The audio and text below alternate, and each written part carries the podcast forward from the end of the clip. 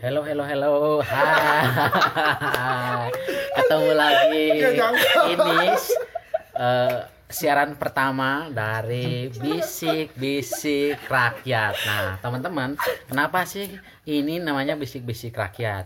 Nah, bisik-bisik itu kan diambil dari berbisik, jadi kata kerja. Harewosan kalau bahasa Sundanya.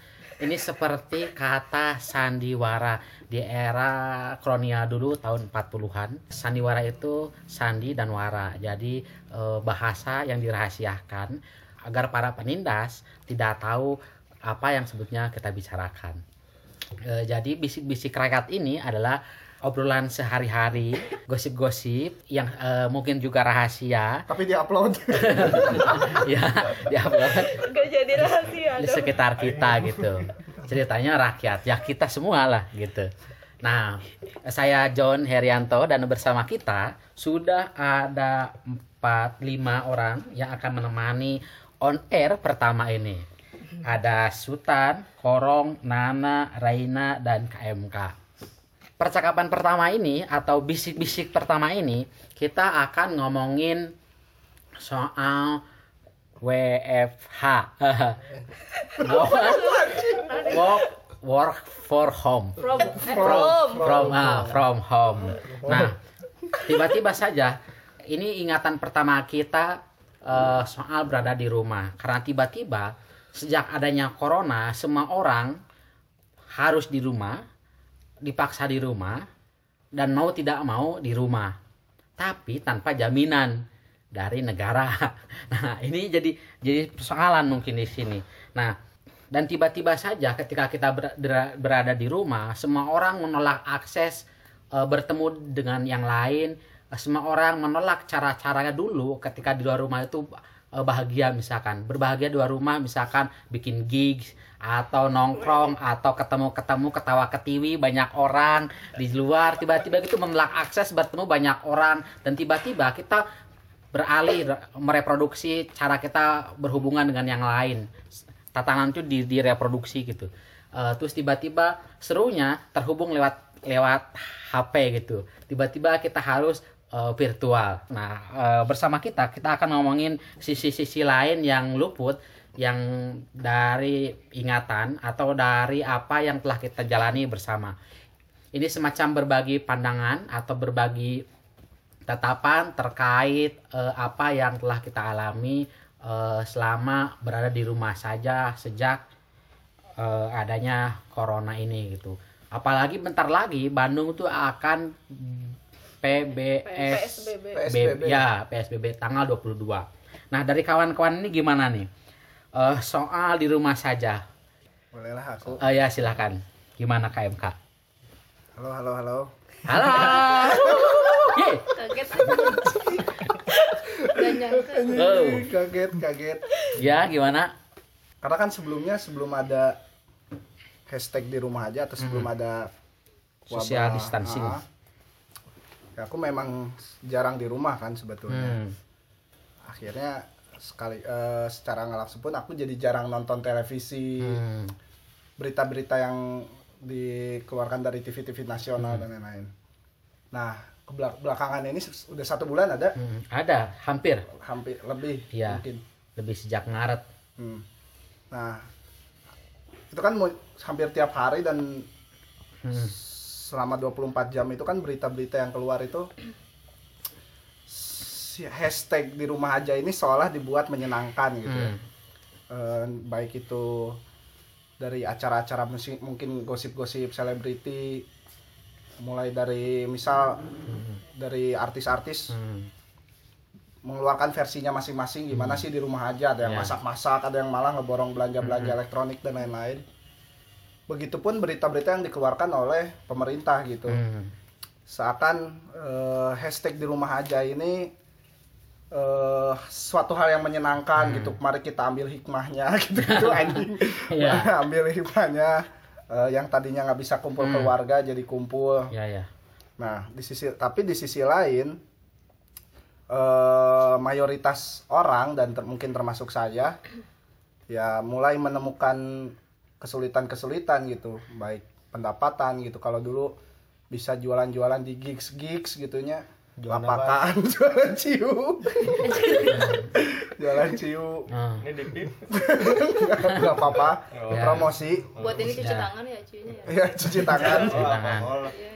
Nah, karena sekarang ya otomatis acara-acara pun udah nggak ada gitu ya akhirnya pun jadi nggak ada pemasukan gitu dan akhirnya hashtag di rumah aja ini ya bagi bagi saya dan mungkin orang-orang yang senasib ya jadi momok yang menakutkan juga gitu bukan jadi suatu hal yang menyenangkan ya, lagi Ya gitu. memang memang banyak, Bung. Iya. Eh, bahkan ribuan buruh itu kan dirumahkan. Nah, Di rumah kan bukan di rumah aja. Iya, di, dirumahkan. Dirumahkan aja Ya, gitu. ya, di- setelah sepihak Di itu rumah. gajinya juga tidak diberikan, Ya. tidak ada jaminan kesehatan, jaminan sosial. Wah, banyak.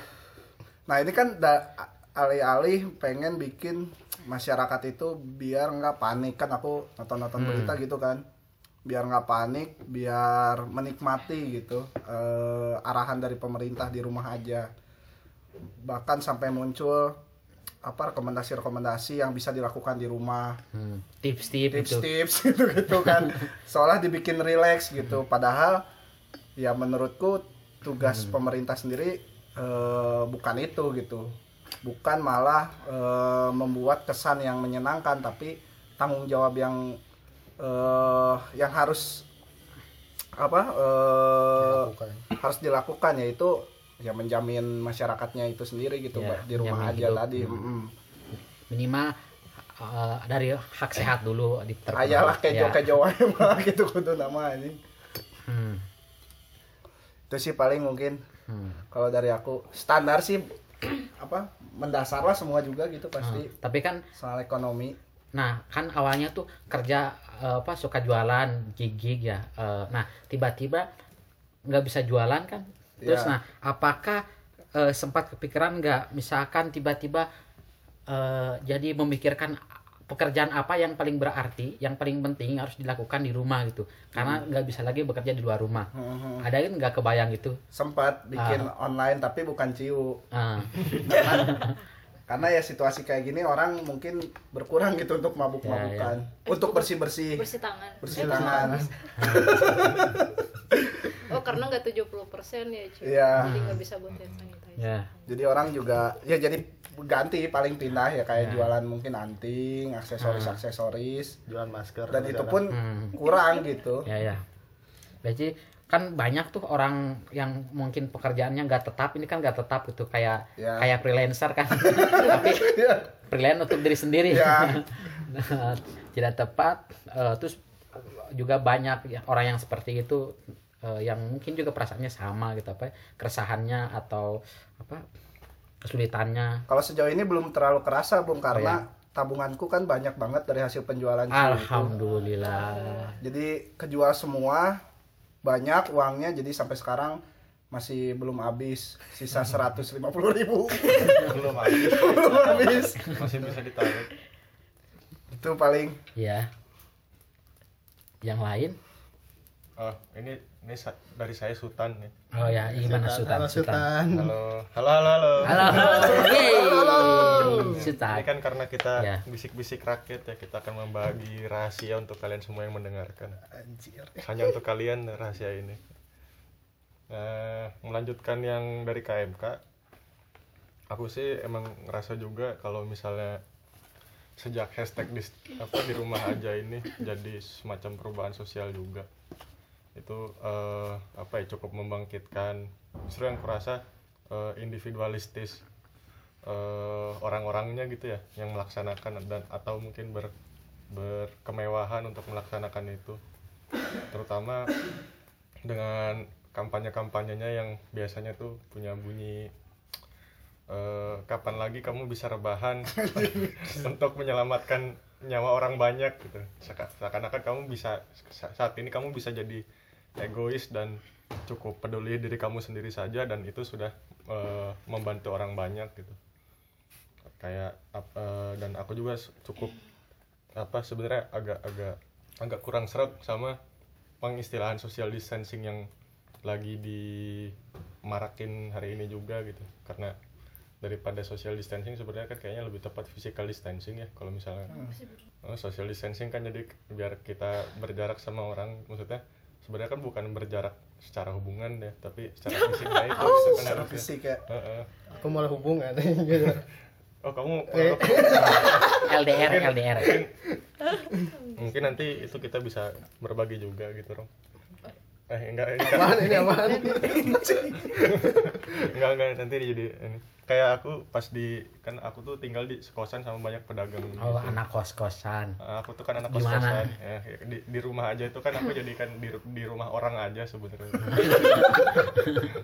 Nggak tahu nih di, di pulang ke Bintaro diterima nggak. Hmm. nah tapi eh, di di kosan aku tuh banyak pedagang-pedagang ya tiap hari isinya aku ngelu, dengar keluhan aja. Ya pusing lah kan. Kampus ditutup sampai Mei, akhir Mei. Mereka juga pada bingung. Rata-rata sekarang juga kosanku udah pada kosong kamarnya. Orang-orang pada pulang kampung. Yang masih tinggal di aku tuh kayak ada kawanku lah seorang pedagang barang bekas gitu. Dia juga ngeluh eh, karena barang-barang bekas ya yang biasa ada pelanggan jadi eh, nggak ada yang beli. Karena orang otomatis kan ganti prioritas di masa wabah ini. Barang bekas yang koleksi-koleksian gitu jadi kemewahan lah. Hmm.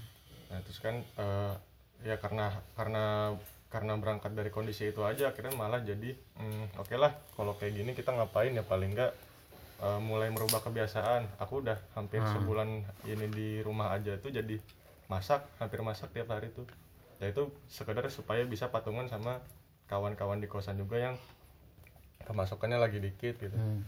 kita kita jadi lebih ngehemat bahan makan bareng paling nggak se sekedar se- eh, itu aja yang yang di apa yang bisa ngejadi ngebantu tapi paling nggak kan justru aku dari situ jadi jadi ngerasa juga oh justru sebenarnya di saat ini peduli untuk sebelah sebelah kita lagi pada bisa makan apa aja atau enggak tuh malah jadi lebih penting sebenarnya.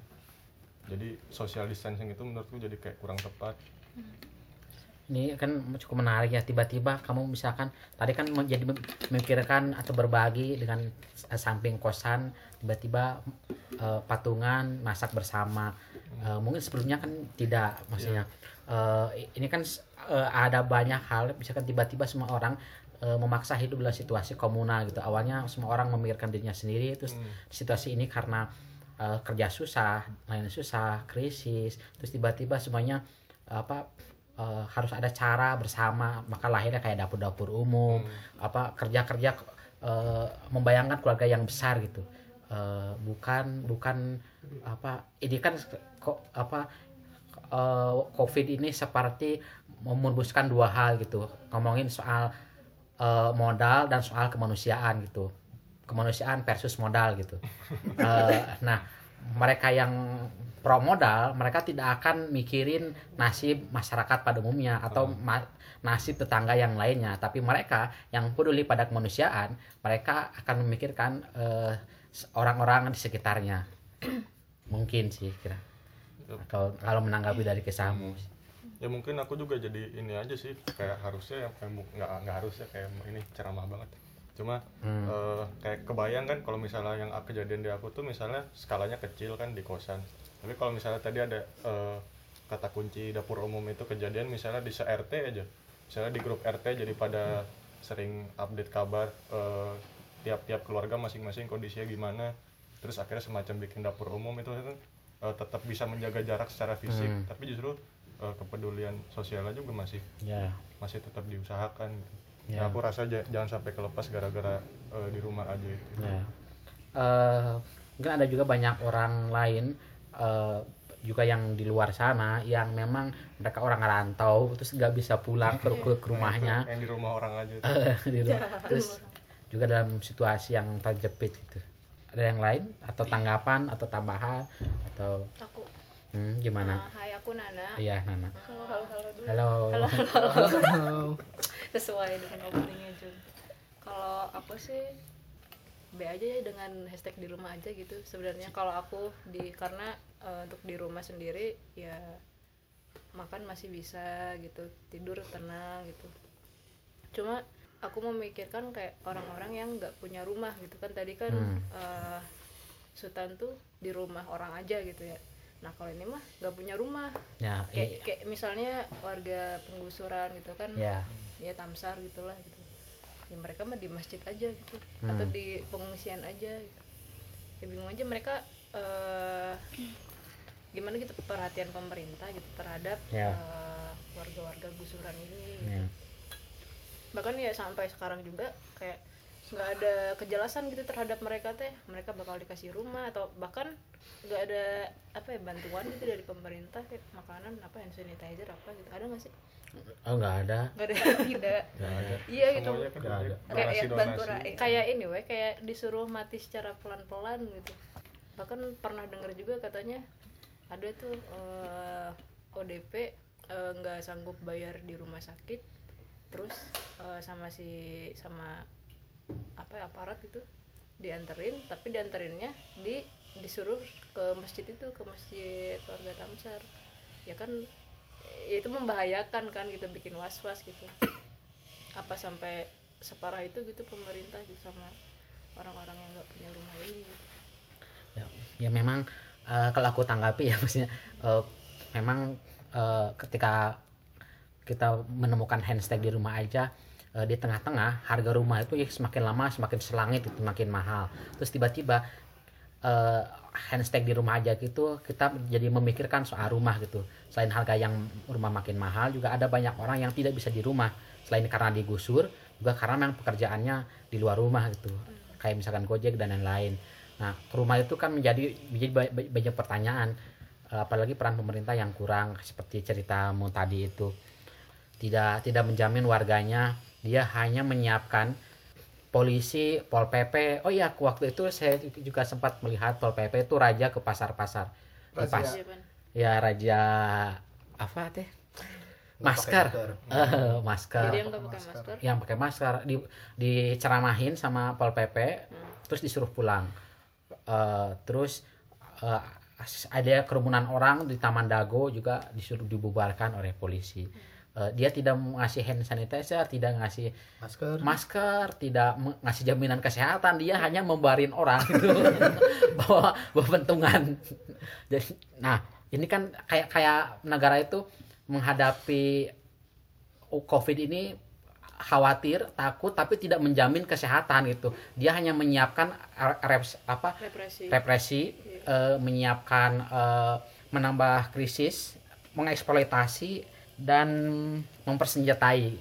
Sehingga krisis ini jadi ber- bertambah. Selain soal kita akhirnya kan krisis krisis lingkungan krisis eh, iklim krisis Ekonomi. ekonomi. Banyak krisis ditambah ada krisis karena penyakit ini. Nah krisis ini semakin berlipat karena represivitas negara makin tinggi itu. Nah jadi jadi gimana? Gitu gimana. Iya, uh. Sulit ya bayanginnya. kata buat eh buat pemerintah Ini ya, pemerintah per- uh Ya, perwakilan suara rakyat tuh ya. Ada tambahan, tanggapan atau pandangan gimana? bingung kan Ah, dari saya ya, saya perkenalkan Ya. nama saya Rain ayah Ren. halo halo halo Halo. halo halo halo Yo, yo, yo. Ya. jadi eh, saya tuh melihat menyambung dari yang lain juga Hmm. Melihat hashtag yang di rumah aja tuh malah jadi takut ada rusaknya struktur Hmm. sosial di masyarakat gitu jadi malah jadi rus- rusaknya hubungan kemanusiaan antar sesama gitu yang harusnya dijauhi kan sebenarnya eh, virusnya gitu bukan manusianya Oh terus iya. Kayak banyak ini apa? ba- Banyak jenazah yang ditolak yang ditolak. Nah, Eh, untuk Nah, dikuburkan ya, gitu. itu kan dari sisi kemanusiaan kayak gitu kan. hilangnya rasa empati dan Iya. simpati Mm-mm, hilangnya rasa empati dan simpati. Terus kalau misalkan di rumah aja itu saya jadi mempertanyakan apakah dengan hashtag di rumah aja itu menjadi sebuah solusi.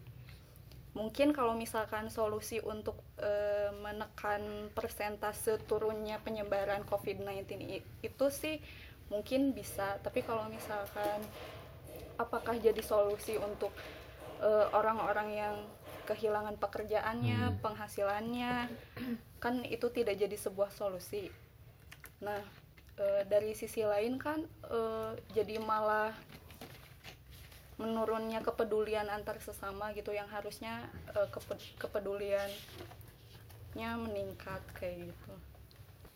Eh, memang eh, cukup apa eh, seperti ada kalau aku menanggapi sih seperti ada kesenjangan lit- literat liter- literasi gitu.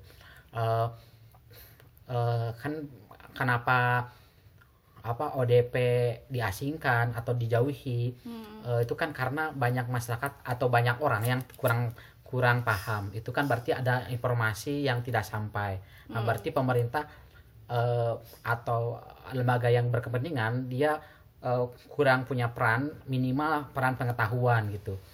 Eh, bisa eh, contoh eh, kayak kemarin-kemarin juga kan polisi juga eh, kalau ngomongin tingkat pengetahuannya misalkan eh, dari hal yang paling terdekat. Nah beberapa polisi menjadikan seseorang anarko itu karena buku bacaan misalkan cerpen Eka Kurniawan misalkan coret-coret di toilet atau misalkan bukunya Terelie. Nah itu kan eh, terus dihubungkan dengan eh, apa eh, penjarahan eh, besar-besaran di Pulau Jawa anarkisme anarkisme dan lain-lain. Nah, eh, kita bisa ukur berarti apa eh, soal literasi ini memang ma- masih ku- kurang gitu. Eh, sehingga wajar saja misalkan jika ada ada sebagian di antara warga yang m- mengasingkan atau tetangganya yang ODP atau menolak menolak apa jenazah karena memang pemerintah tidak tidak ikut berperan banyak dalam eh,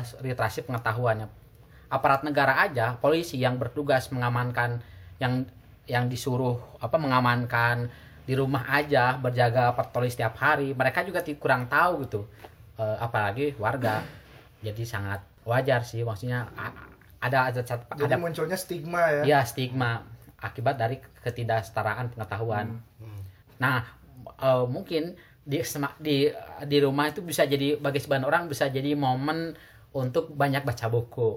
Eh, kebetulan barangkali eh, kan sedang diskon gitu. Eh, Promosi. nah, jadi kalau sedang di rumah Harvard eh, bingung mau apa mau baca buku apa jadi bisa lihat eh, atau bisa beli di Ultimus eh, ada diskon ada bonusnya gitu. Belinya gimana John? Ke IG-nya ya. Ya ke IG-nya. Beli tiga, eh Beli beli satu, beli satu. gratis tiga. Eh, beli beli satu dapat dua. oh dapat dua jadi tiga. Iya. Lumayan Iya, ya. Lumayan. masih gitu Masih. Ya cek, cek, cek aja di IG-nya. IG- IG-nya Ya, apa IG-nya IG-nya Ultimus. Ya. Nah, lanjut gimana nih? orang Ini dong belum. Ya. Aduh. Sebagai bapak. Oh, apa apa. Kenapa jadi lesu? Iya. nah, kita ini gimana nih? Korong nih gimana ini? Yang lain udah kan. Nih, coba coba. Bentar lah break dulu lupa aing. Homeless homeless Iya, Oh, Mas. masa lupa ini kan bukan ini, bukan lagi syuting. Gak ada naskahnya cuy. Iya, iya. Kira Iya. ada naskahnya sih. Amatir aku. Iya, ngobrol aja langsung. Enggak enggak ada hafalannya ya. Iya, nggak ada Iya. hafalannya. Soal ini ya apa estek di rumah aja ya. Aduh. Iya. Gimana nih? Sakit sih. Sakit nyatu di sini di dalam hatiku. Tersinggung gitu ketika Iya. muncul hashtag di rumah aja. Tetapi kaum seperti saya gitu yang tidak memiliki tempat tinggal, Homeless, homeless. homeless gitu Hmm. dan beberapa kawan lainnya kan harus kebingungan gitu. Kita mau tinggal di mana? Nah, buk, harus ya. ke mana?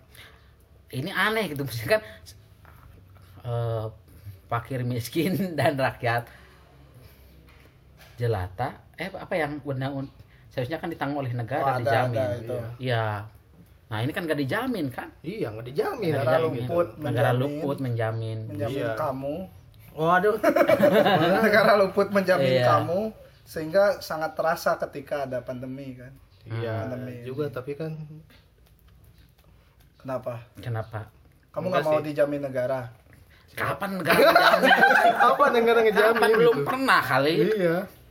Sedih juga sih gitu ketika nggak hanya saya ya, apalagi Ya, banyak lah banyak orang-orang kayak eh, yang suka ngambilin botol-botol kan itu mereka tidak memiliki rumah juga kan. Eh, nggak ada yang ngejamin kehidupan mereka, nggak ada yang ngejamin kesehatan mereka gitu.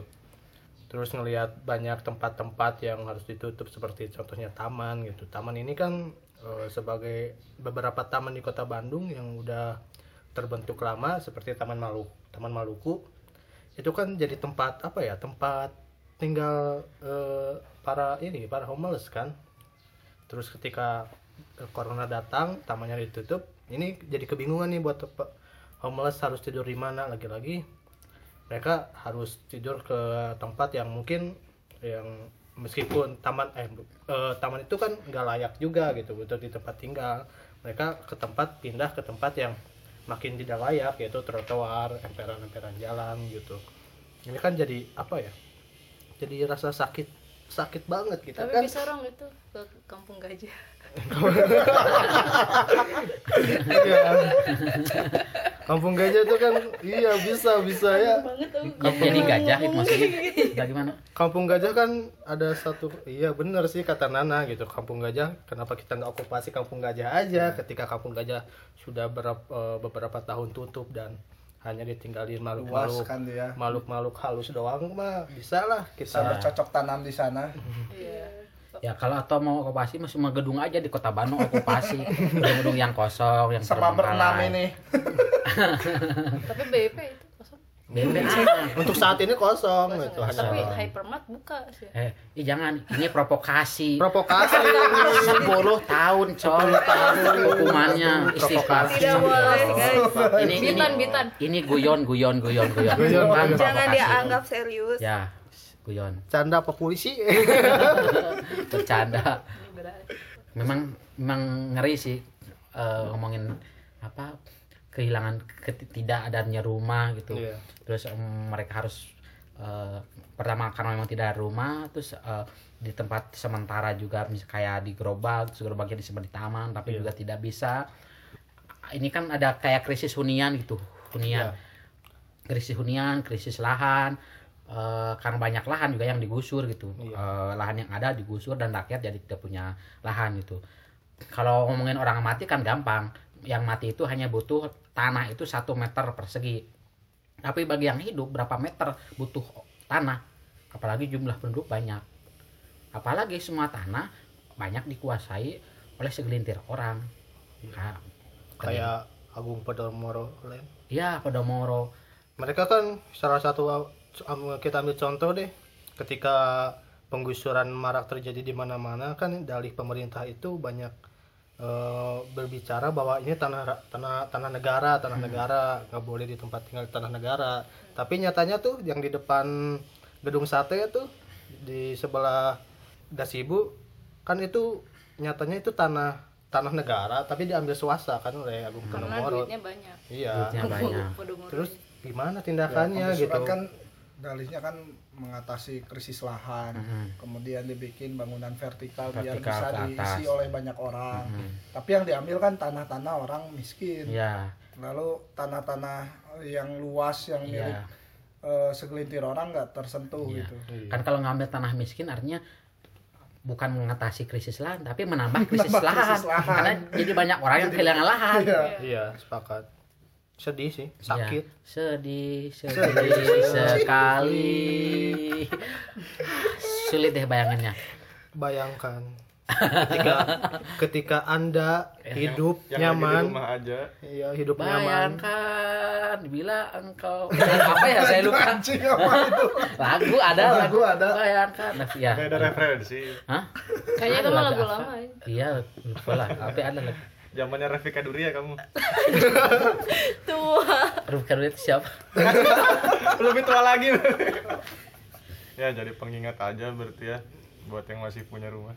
Iya. ya emang sulit sih. Aneh banget. Ya, eh, kan di antara krisis lahan rumah. Nah rumah itu jadi meningkatkan. Ya bilang apa bilang apa.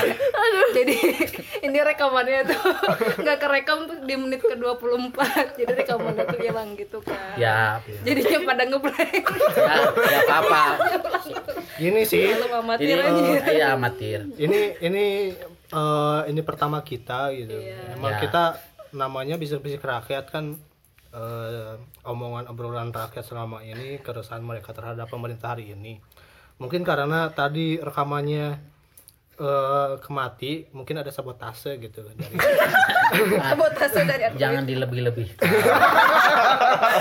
netral tidak baik menjelaskannya. Tapi memang betul. Ada sabotase. Ini, bukan, ini rekaman kedua. Tadi nggak kerekam. Nah, tapi nggak apa-apa lanjut aja. Lanjut aja. berasa aneh ya, ya eh, karena kan kenapa eh, wajar sih kalau kan amatir itu kayak freelance gitu kayak freelance itu eh, senantiasa belajar senantiasa tidak tetap eh, ya coba-coba nah lo- Kenapa selalu nge-freeze aja selalu diam. Punchline-nya tuh bikin freeze. nah ini efek work Promo.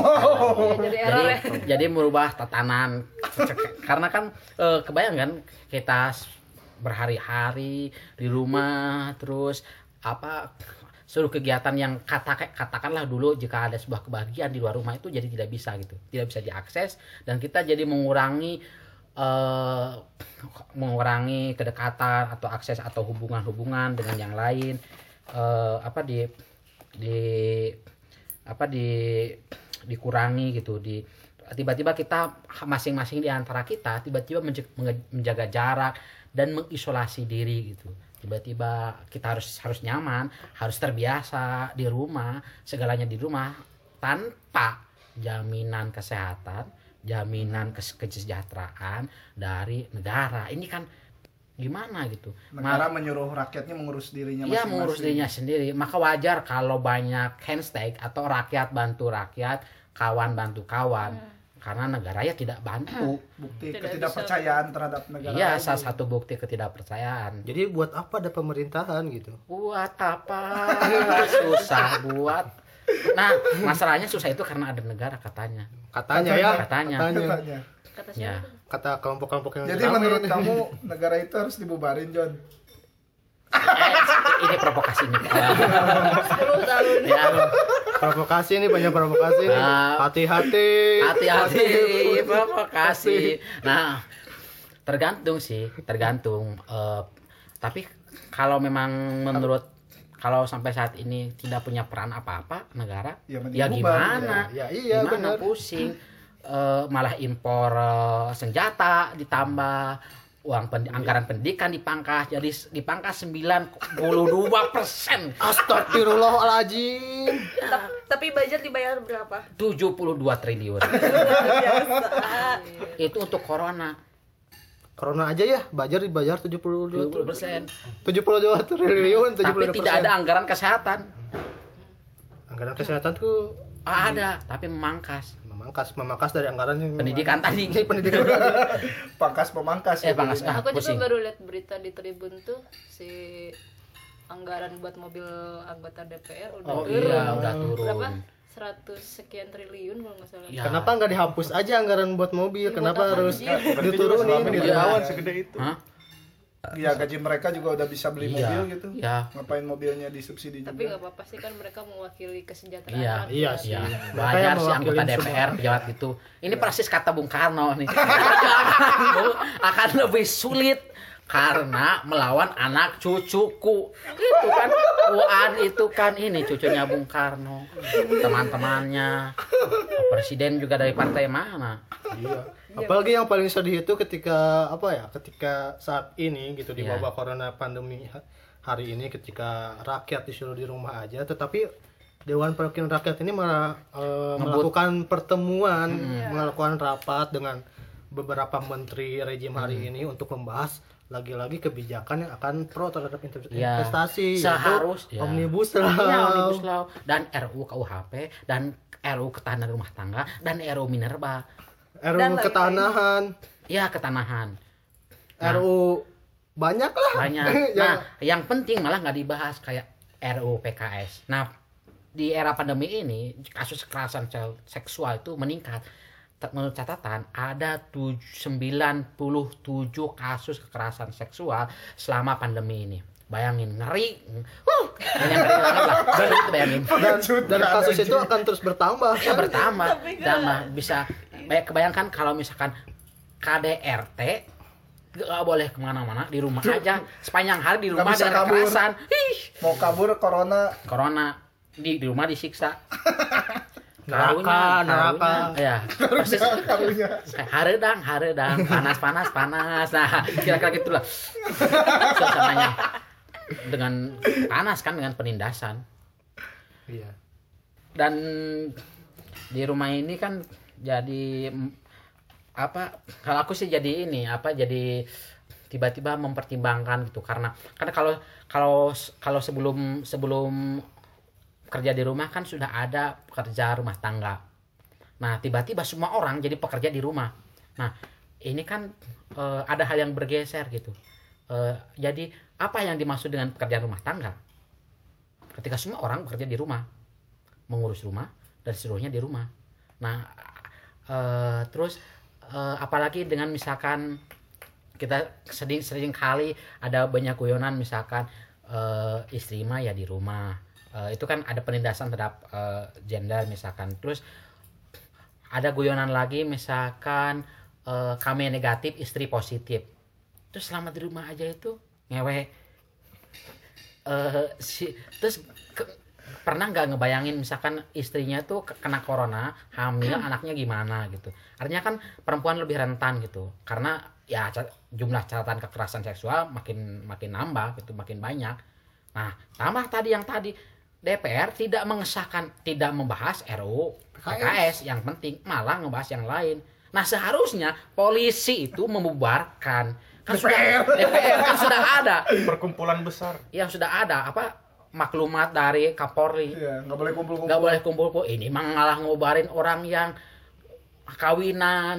Tapi Malah malah polisinya ikut-ikutan bikin ini tuh apa yang kawinan. Bukan. Joget. Ya salah satunya itu Oke. bikin pernikahan yang pernikahan. yang mengundang banyak masa gitu. Ya, ketika massa. pernikahan pernikahan rakyat biasa itu dibubarin, tapi Dibubarin. pernikahan polisi enggak gitu. Dan kemarin juga kan ketika rame nih foto viral, viral DPR yang pakai Ya, A- APD, nih terus joget-joget di depan apa? Depan gedung Senayan gedung gitu. saya itu kan polisi ikut ikutan juga gitu. Ikutan juga. Ikutan apa? Joget. Oh polisi kerjanya joget. Ya di TikTok. UU ITE hati-hati. Ya ya bercanda. Bercanda. Ya, ini ini, bu- ini bukan menghina ya bukan menghina tidak menghina. Tidak menghina kita. Ini Jadi jujur tidak kok. undang-undang tidak tidak lagian ini kan bisik-bisik rakyat bisik-bisik. ya rahasia. bisik Rahasia, rahasia ini jadi rahasia. jangan denger ya. Pura-pura nggak dengar ini rahasia. Jadi anggap aja nggak kedengeran. Nggak kedengeran Nggak berarti. kedengaran gitu. Oke. Eh, ini ada yang, yang ada tambahan? oh, apa yang lagi kartu prakerja. Nah nah ini kan jadi jadi masalah juga. Iya. di disuruh nah di rumah kan aja. Banyak buruh ribuan atau ratusan buruh. Kalau di, di apa di se Indonesia itu ratusan buruh itu dirumahkan. Di PHK sepihak tidak ada jaminan segala macam. Jadi handstand di rumah aja kan ngaur terus kalau ngomongin kartu prakerja itu buat apa gitu? Karena itu kan prakerja itu kan buat eh, tidak menjamin pangan dan tidak menjamin kesejahteraan rakyat. Karena kartu prakerja itu terbatas dan anggarannya bukan untuk untuk makan itu nggak ada ha- untuk pelatihan lagi bayar ke pelatihan online. Uangnya balik lagi balik lagi ke mereka balik ya. lagi ke mereka. Kapan Tokopedia Iya. ke Bukalapak siapa yang punya Gojek? Menteri Pendidikan. Siapa yang punya Bukalapak dan buka lainnya nah kita apa ya?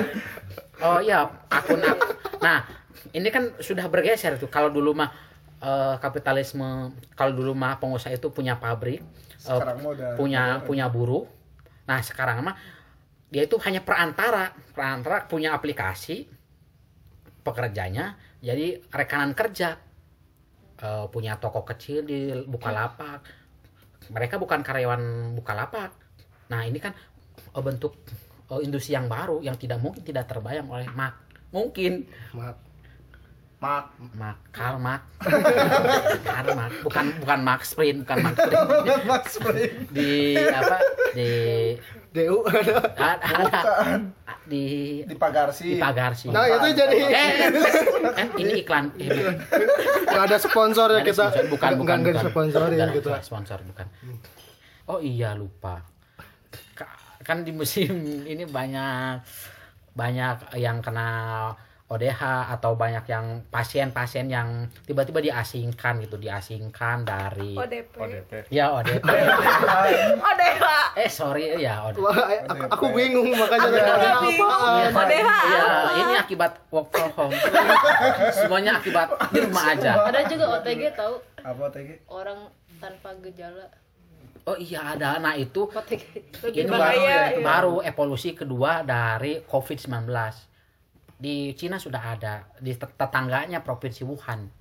Nah, kalau ini kalau di yang evolusi kedua aja itu nggak ada tanda tanya, nggak demam, nggak batuk, nggak nggak napas. nggak sesak napas, nggak Sehat-sehat aja Sehat-sehat aja. gitu. Cuman Iya, corona kelepak-kelepak ya. nah, itu yang kedua katanya di berita. Aku ini sih ada keresahan juga anjir, Iya, keresahan. yang diulang lagi? Eh, Apa? masalah ini pendidikan. Mas, iya. masalah pendidikan gitu selama COVID-19 hari ini gitu ketika eh, banyak apa ya banyak ma- mahasiswa banyak pelajar yang harus belajar di rumah dikasih tugas gitu secara online aku memikirkan mereka-mereka yang ada di apa ya yang memiliki eh, ekonomi eh, kurang gitu kurang cukup gitu tidak memiliki fasilitas untuk mengakses internet itu bagaimana gitu kan Ya. harusnya kan negara bisa menjamin itu gitu Ya. ketika eh, tugas-tugas harus eh, eh, lewat perantara handphone harus eh, masuk ke internet gitu Ya, kayak kasus kemarin tuh di, di berita yang di Makassar ada satu mahasiswa dia itu meninggal karena cari sinyal internet jalan dari rumahnya jauh ke kota ketabrak mobil mati. Tugasnya nggak selesai. Tugasnya nggak selesai ya? nggak selesai keburu mati. SPP SPP harus jalan. Harus jalan bayar. Harus bayar. Nah ini kan jadi apa ya? Lagi-lagi eh, peran pemerintah gitu yang nggak ada perannya Ya. di yang nggak ada katanya. perannya cuy. Kapan punya peran pemerintah? Ketika apa ya? Ketika ekonomi atau fasilitas tidak merata di Indonesia, tapi pemerintah melihatnya mengambil kebijakan itu merata ke ke rakyatnya kan itu nggak adil kan. Ketika di kita harus ngakses internet dengan tugas internet di kota-kota ya nggak masalah gitu masih ada sinyal. Tapi kalau di pedalaman kayak tadi kasusnya ketika mahasiswa mencari internet atau sinyal ketabrak akhirnya meninggal dunia kan bukan tugasnya yang selesai tapi hidupnya yang hidupnya selesai. Gitu. kan itu miris kan? Ya miris. Ada lagi sih ini apa eh, jadi kayak anaknya seorang warga yang kena penggusuran gitu. Dia eh, kan SMP jadi ada program dari pemerintah itu buat eh, nonton TVRI gitu. Nanti ada materi pembelajarannya. Nah dia kan udah nggak punya rumah gitu. Terus TV juga udah nggak ada. Tapi dia mengakses itu kan lewat internet gitu. Nah dia bilang tuh kemarin nonton TVRI internetnya habis gitu ya bahkan untuk nonton TV aja dia menggunakan internet double double gitu. ya double. si pasti pengeluarannya juga double apalagi kan dia itu dam apa ya korban penggusuran gitu ketika rumahnya diambil orang terus yang eh, apa ya orang tuanya itu kan kalau nggak salah berdagang sebelum penggusuran berdagang gitu penghasilannya. Ketika kena dampak penggusuran kan akhirnya nggak bisa jualan lagi gitu kan. sebenarnya ya program pemerintah yang TVRI itu ya dengan belajar lewat TV ada bagusnya gitu. Jadi eh, anak-anak bisa belajar lewat TV gitu tidak menggunakan internet. Tapi ya pemerintah juga harus ngebaca gitu buat eh, anak-anak yang nggak Yang nggak punya, punya TV, TV. yang nggak bisa mengakses TV gitu. Ya walaupun sih belajar di TV itu nggak bagus-bagus amat Iya, menurutku belajar di Ya, TV itu iya. nggak bisa banget gitu. Iya. Apalagi kalau tugasnya itu kan apa eh, mengakses berita-berita di televisi kan kebanyakan kan sekarang eh, berita-berita televisi di televisi ini kan diatur oleh pemerintah gitu harus menayangkan kesenangan gitu Ya, kan sebenarnya. nggak bagus juga buat mata Iya. ya eh, memang ada sih program pendidikan di televisi pagi sampai sore oh terakhir tuh kemarin eh, dinas pendidikan provinsi itu nyebarin surat ke SMA SMA Eh, salah satunya di di Bandung di Cimahi. Anak-anak SMA itu suruh dibina biar tidak terjerumus ke anarko. Nah, kan di tengah-tengah situasi seperti ini mereka diawasi oleh polisi juga. Gimana? Sudah bayar internet bayar SPP dia tugas banyak tugas dikontrol polisi padahal lagi di rumah aja. Lagi di rumah aja. Pusing kan. Nah banyak hal lah terkait eh, literasi. Karena ini kan kan ngomongin pendidikan berarti ngomongin juga soal literasi. Nah kayak kemarin misalkan karena tadi ada surat-surat eh, pembinaan kepada SMA agar tidak terjerumus ke anarko di Jawa Barat. Nah di hari sebelumnya polisi malah menjadikan buku sebagai coret-coret. eh, bukti. bukti seseorang tidak berada di jalan yang benar. Anarko. Buku apa John? buku coret-coret di toilet. Karya? Karya Eka Kurniawan terus Terelie Terelie. Eh, itu kan ini menunjukkan bahwa polisi itu tidak baca atau jarang baca buku. Masa buku cara cara seni seni masa bodoh eh bersikap bodoh. oh bersikap bodoh amat disebut sebagai dok indoktrinisasi anarko. Gak ada hubungannya padahal. Hubungannya apa cuy? Nah makanya banyak baca buku Pak Biar- polisi. biar biar nggak jadi tet. Ya, jadi buku apa ya? polisi. eh iya ya Jadi wajar. menurut kamu polisi itu Gak kurang baca baca oh, buku. Kurang? makanya baca buku polisi biar nggak jadi. Nggak jadi apa ya? Eh udah jadi ini udah udah, jadi Ingat 10 tahun iya 10 tahun ini bukan Pro Provokat. provokasi bukan penghinaan bukan Ini hanya- mengingatkan Iya ini yang mengingatkan kritik dan saran kepada pihak kepolisian agar banyak Ya. baca buku Nah, eh, lanjut lagi kita ngebahas di rumah aja. Nah, jadi gimana nih soal di rumah aja ini hashtag di rumah aja sisi lain dari kehidupan di rumah aja. Jadi panjang lebar banget Eh, dan ternyata kurang karena ya karena tidak ada jaminan pangan, jaminan kesehatan, jaminan apa pun. Oh iya Bandung tuh kan bentar lagi PBS PSBB Ya, PSBB tanggal 22. Nah, kira-kira ini sebagai eh, kayak katakanlah semacam statement atau catatan terakhir dari kawan-kawan gimana nih? Kalau kalau aku sih eh, sejak hari sejak hari pertama muncul wabah pandemi ini gitu ya sampai sekarang terus lihat kebijakan-kebijakan yang keluar ya itu memang menunjukkan kegagalan pemerintah gitu Oh, dalam berarti bukan kebijakan. Kapan pemerintah Nggak bijak. bijak? Nggak bijak. bijak Berarti ketidakbijakan. Ketidakbijakan yang keluar. ketidakbijakan yang keluar Ya, ya, oleh pemerintah gitu ya. Eh, Ini bukan penghinaan, bukan, 10 bukan tahun. ini bukan ini ini keluh kesah Ya, mungkin keluh kesah ini. aku lihat itu langkah awal yang diambil itu ya semua orang tahu gitu apa yang mesti dilakukan negara gitu. Ya, semua pasti sepakat dengan katakan lockdown gitu ya. Untuk akses-akses dengan catatan ya diberi eh, jaminan gitu.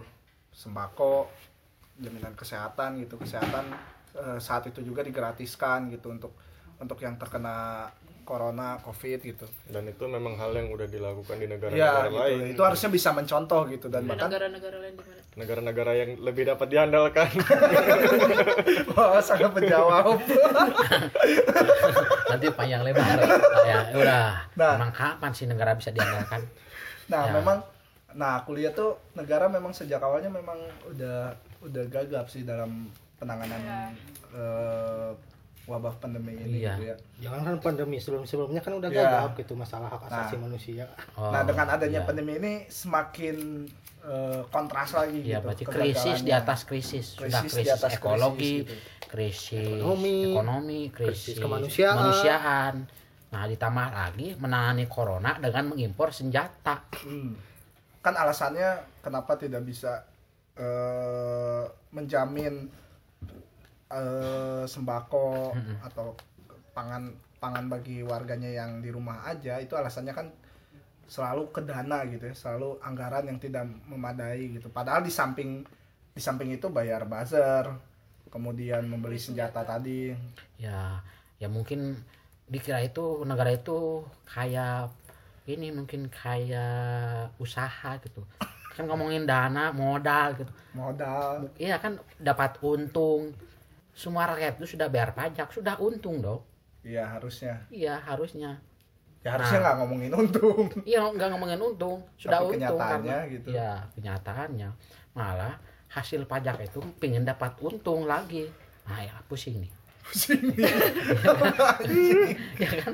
aku sih harapannya masih bisa nggak ya berharap sama negara menurutmu Aku enggak sih. nanti dijawab sama ya satu. seenggaknya Ya. setelah wabah ini Ya. ada muncul perspektif-perspektif baru gitu ya cara orang-orang melihat penggusuran gitu karena kan di pandemi ini orang yang tergusur itu sangat yang Rentan. merasakan dampak sangat sangat besar gitu ya Dan lebih rentan. lebih rentan kemudian dari apa orang-orang yang homeless dia punya perspektif lain karena sebelum kejadian sebelum wabah pandemi ini si pandangan publik terhadap warga penggusuran itu Boleh. wah udah mau beres mau ikutan anjing Gak apa-apa. Gak apa-apa.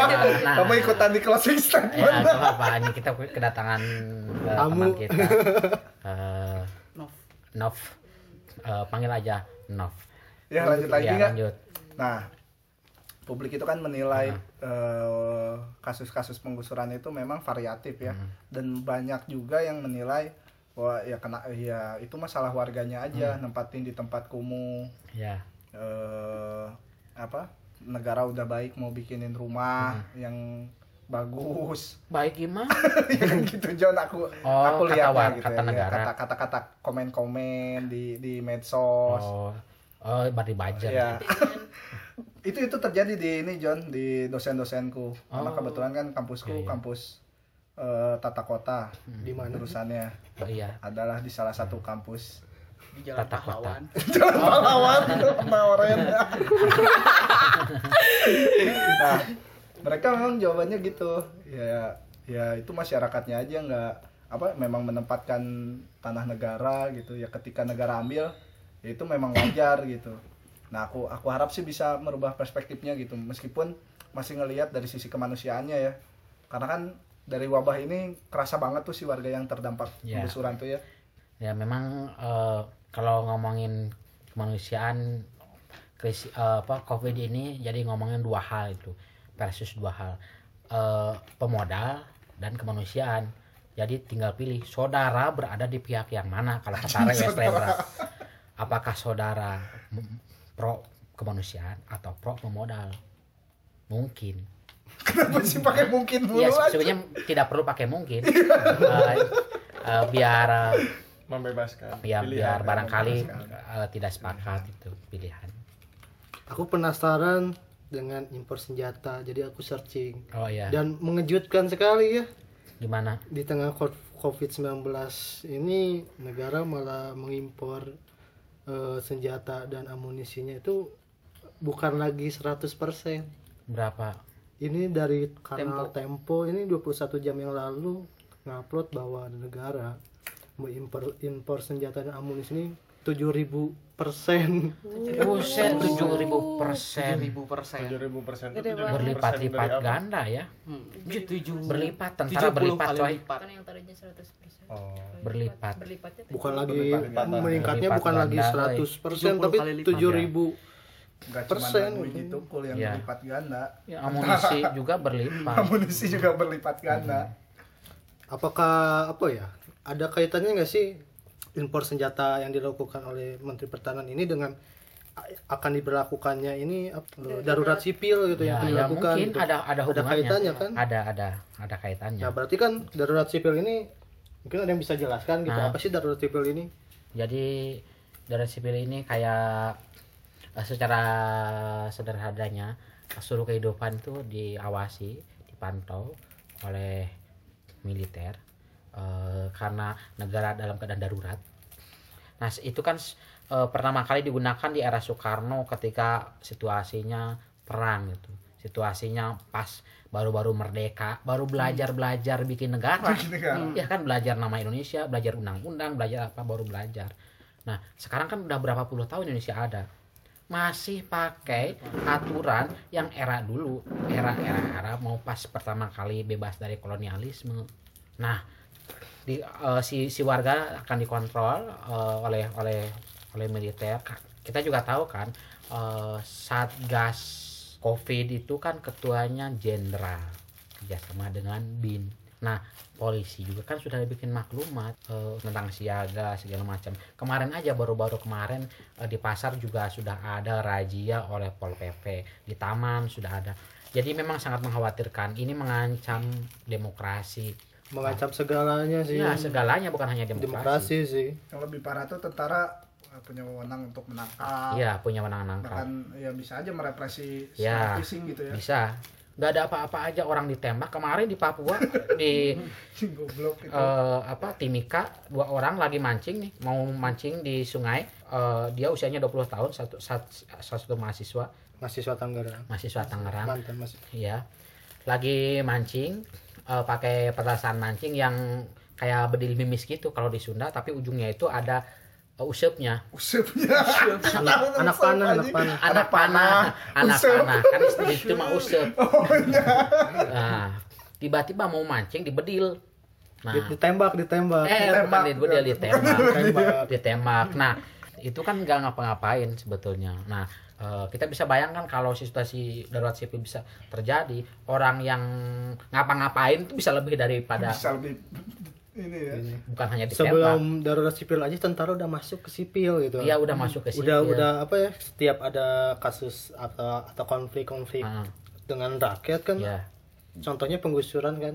Ya tentara selalu ikut andil juga iya.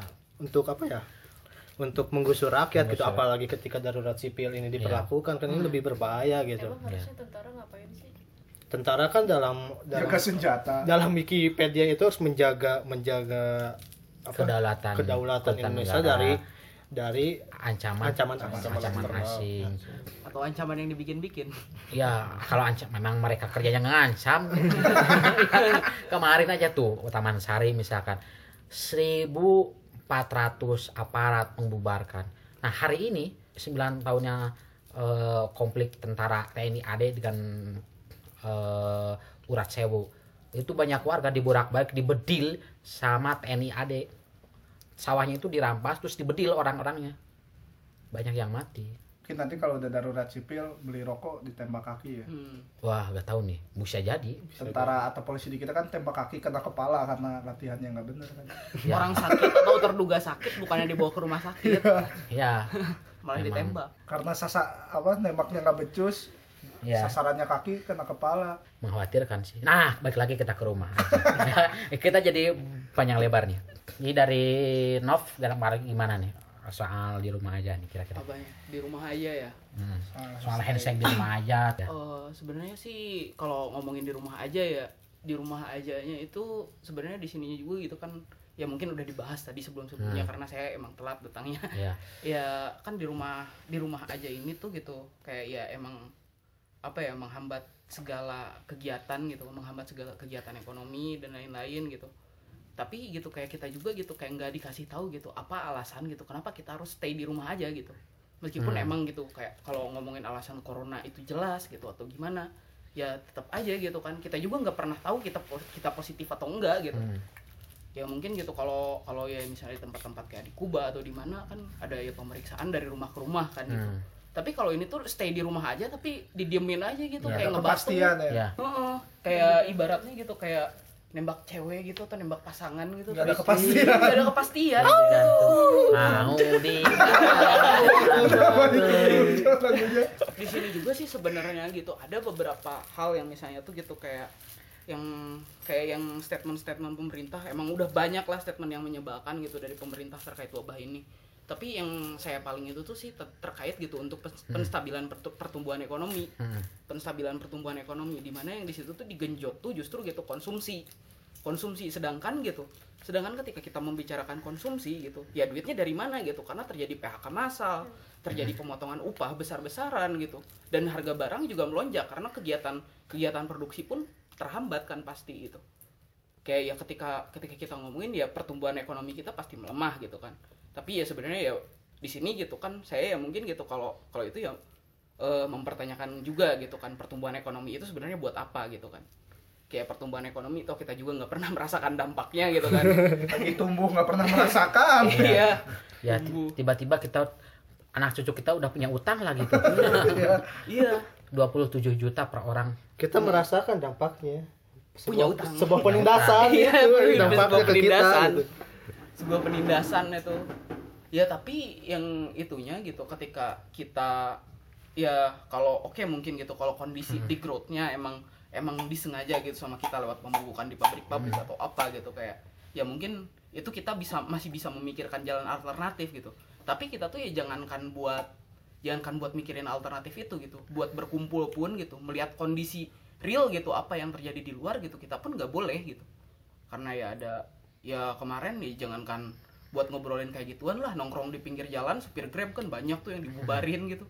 Jangankan buat ngobrolin gitu alternatif alternatif semacam itu gitu. Kayak jadi kita tuh ya diambang keputusasaan dan mungkin lebih jauhnya lagi. Yang saya takutkan sih gitu kayak hal ini bakal merambah juga nanti ke krisis pangan terutama ya di kota-kota. Di mana ya misalnya di Bandung aja gitu harga harga bawang udah naik gitu.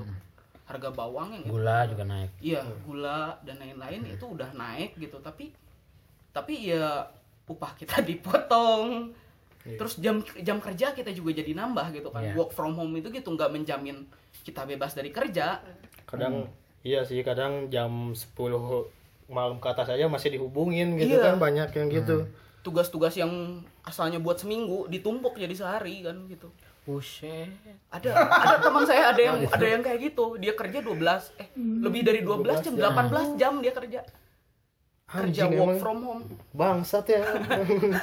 Kerja work from Parah ya. home. Itu 18 jam per hari gitu. Ada ada jadi ya kan sebagian. iya sih pikiran eh, bos-bos ini kan mungkin karena di rumah emang enak jadi jam kerja bertambah gitu. Iya. tapi ya gaji dipotong gitu Iya. kan itu bajingan banget gitu. Kayak seolah-olah kita tuh ya dikasih kebebasan padahal kan enggak karena ada target tetap aja. Ya.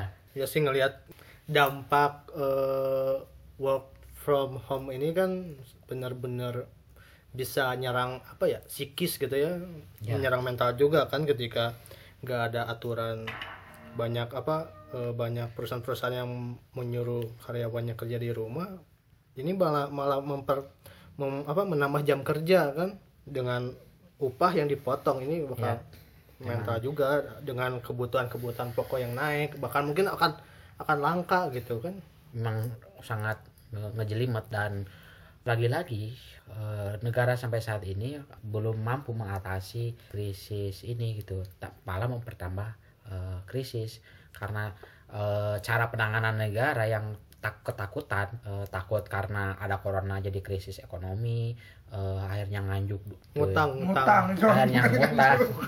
Ngutang terus eh, banyak hal banyak hal yang dilakukan. Eh, tapi malah meningkatkan represivitas negara terhadap warganya. Gitu. semakin dibatasi eh, tanpa ada jaminan-jaminan yang jelas jaminan kesehatan jaminan hidup jaminan kesejahteraan dan jaminan-jaminan yang lainnya. Eh, yang semestinya eh, warga itu dijamin itu nyatanya tidak. Tidak nyatanya dijamin tidak, tidak gitu. dijamin. Sia-sia kita hidup bernegara. Sia-sia. Sia-sia kita hidup bernegara tetapi ketika negara kita ini nggak nggak ada perhatian Iya. cukup ke nggak cukup Se- perhatian dikit aja enggak gitu Iya. terhadap rakyatnya gitu kayak lagu kusangka kau panas jadi apa Ya, tahu ya. Pernah denger? aku juga Ya, pernah dengar itu. Usangkakan. kalau tahu judulnya bisa nanti ya Iya. kolom komen kolom kolom komen Komen. komen. Dari yang lain barangkali? ya mungkin itu ya tadi eh, banyak permasalahan yang jadi terpaparkan oleh kawan-kawan yang tergabung Ya, di podcast hari ini kan. Sangat banyak. Jadi banyak eh, apa ya hashtag di rumah aja ini alih-alih sesuatu jawaban atau solusi di, di wabah corona malah jadi banyak yang jadi perangkap juga buat yang punya permasalahan kekerasan di rumah tangga. Perangkap tikus. eh, itu lebih bagus nanggapin tikus. Tapi Masalahnya Ya. bukan tikusnya kan di kantor DPR. Jadi menurut kamu anggota DPR itu tikus? iya anak korupsi 10 tahun. Iya, 10 Hati-hati. tahun, 10 tahun. ini kan fakta gitu banyak, banyak yang baru bebas Ya, juga ya. tuh gara-gara corona Jadi ingat lagu ini kisah usang tikus tikus kantor. Iwan Fals yang dulu kan Oh Oh iya. iya benar. Iya. yang dulu bukan yang sekarang yang dulu kan itu bukan Oh yang iya. sekarang Iya, ada belum minum kopi belum minum kopi Ah, Iya, belum minum kopi. sebelum minum Ya, gimana gimana? Itu jadinya- gimana gimana Gimana gimana gimana? Ya, Sultan gimana Sultan? oh iya, Iya, lanjut. jadinya ya begitu. Gimana? Gimana? lupa lagi. Lupa lagi. Ya gimana tan? Ya intinya nggak bisa nggak bisa banyak ngandalin negara lah gitu. Kita harus eh, ngandalin diri sendiri lagi yang bajingan sih emang. Cuma eh, mau nggak mau kondisinya kayak gitu. Rakyat bantu rakyat gitulah. Hashtag yang lebih sesuai Saat ini ya, saat ini rakyat Dan bantu rakyat. alih-alih social distancing ya sekedar physical distancing gitu. Musuh kita corona jangan sampai jadi itu bikin eh, stigma buruk ke orang-orang yang terdampak corona juga.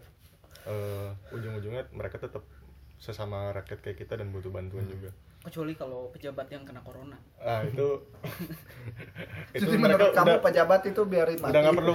Iya biarin aja mati. Hati-hati, hati-hati provokasi. Nah, masalahnya emang mereka udah banyak terbantu. Kalau kita kan nggak nggak ada yang bantu nih.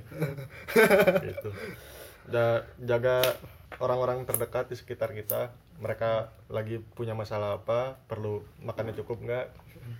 Tanyain masing-masing. Ya harus harus kepo sekarang mah Iya.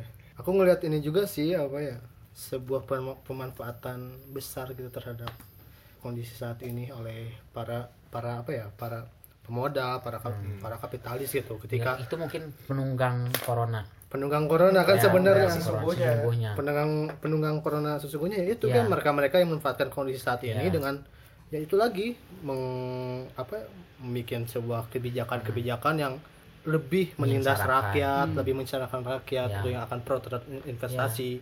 Mungkin saat ini tidak dirasakan, tetapi setelah mungkin ini apa eh, kebijakan ini disahkan, ini di- dirasakan setelah corona corona itu sendiri mungkin bisa terjadi gitu. Ketika kita menderita saat ini karena corona, tapi setelah corona kita akan men- menderita lagi gitu karena kebijakan-kebijakan pemerintah gitu. bahkan sebelum corona juga banyak yang menderita Iya gitu. Dan akan lebih menderita lagi Iya. nanti gitu. yang lain ada tanggapan atau Eh, sebenarnya sih pengen nanyain juga sih gitu kayak terkait langkah-langkah mungkin yang akan dilakukan ke depan gitu. Yang mungkin gitu kan kita kan bakal menghadapi krisis ya terutama ya gitu. Hal yang paling menakutkan tuh adalah ya krisis pangan gitu Ya. di mana itu kebutuhan kita sehari-hari. Dan ya aku kan tadi jelasin juga kan soal soal ya kemungkinan terburuknya gitu ketika ya produksi dan lain-lain itu kan terhambat gitu.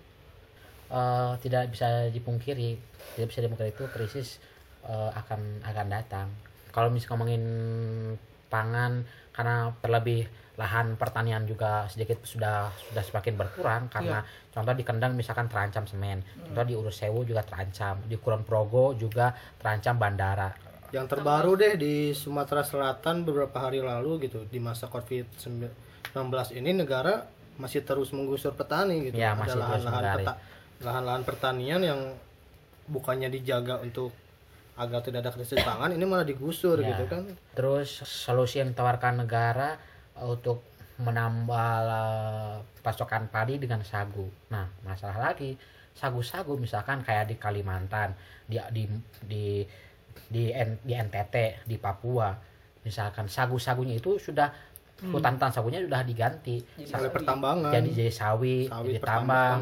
Nah, oh lahan padi lahan padi. Jadi krisis krisis padinya itu tidak bisa diatasi dengan sagu karena sagunya juga sudah dibasmi, digusur untuk kepentingan yang lain. Nah, jadi sulit tidak hampir tidak ada solusi. Nah, mungkin kita bisa mencoba eh, kalau di kota mungkin eh, karena kita tahu bahwa lahan pertanian terbatas, eh, satu desa tidak akan mungkin menghidupi satu negara, satu desa pertanian. Jadi mungkin eh, mulailah menanam setiap rumah-rumah mulai menanam untuk apa sebagai pasokan lumbung padinya, sebagai pasokan lumbung lumbung pangannya sendiri.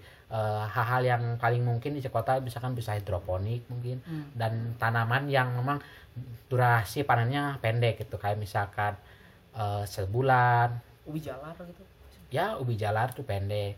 Eh, kan kandungannya eh, Protein. karbo- protein karbohidratnya sama dengan nasi singkong misalkan eh, bengkuang Tapi kalau yang Eh. nggak punya rumah gimana? nah ini yang nggak punya rumah nah ini memang krisis eh, krisis lah krisis perumahan itu memang sudah berlangsung sangat lama jauh sebelum corona eh, s- di tahun-tahun sebelumnya juga sudah krisis gitu Eh, karena memang ditambah harga rumah yang semakin lama semakin selangit ditambah yang sudah punya rumah digusur dan tidak punya rumah ditambah yang tidak yang tidak rumah juga makin banyak Eh, memang salah satu cara yang ditawarkan oleh misalkan PSTO Bethlehem di Salatiga adalah mengokupasi eh, gedung-gedung atau bangunan yang kurang dipakai. Nah, saya kira itu bisa atau kita kita kira itu bisa dilakukan tuh. Banyak gedung-gedung di pusat kota yang belum terpakai, yang belum aja.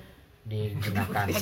PPAD Nah, itu bisa. Nah, karena kan kalau ngomongin tugas negara ya seharusnya itu jadi tanggung jawab negara menjamin kan setiap warga negara hak hidup, hak hidup, hak sehat, hak hidup itu harus dijamin undang-undang. Tapi negara nggak ngelakuin, ya kita harus melakukan sendiri.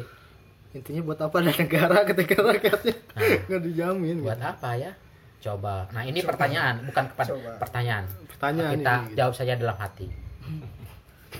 ya kan? Kalau dijawab, nah nanti 10 tahun loh. 10 tahun. 10 tahun. Dijawab. Nah, kemarin yang di Banjar itu gara-gara nulis nulis ini bubarkan negara. 10 Kan- tahun diancam. Iya, ini berpendapat aja ya dengan Iya. kasus-kasus banyak apa ya banyak vandalisme yang dilakukan oleh eh, rakyat gitu selama ini. Mungkin itu juga salah satu keresahan rakyat tuh Iya. selama ini kan berarti gitu. Ini harusnya jadi patokan atau acuan pemerintah harusnya ngaca gitu. Harusnya eh, jadikan kritik mereka apa sih yang salah saat ini gitu ketika banyak kelompok-kelompok Iya. yang akhirnya menyatakan atau eh, melakukan tindakan-tindakan seperti ini gitu kan kayak bubarkan negara berarti mereka sudah tidak percaya dengan negara gitu Iya. karena kebijakan-kebijakan negara saat ini pun tidak ada yang pro Iya. terhadap rakyat gitu Ya, seharusnya Gitu mau aja mawas gitu. diri, Iya. istiqomah, Istiqomah. tobat tobat, sing seur istighfar. Kalau kata-kata singkat gitu dilarang, nanti cobain stensilnya pakai artikel Scopus.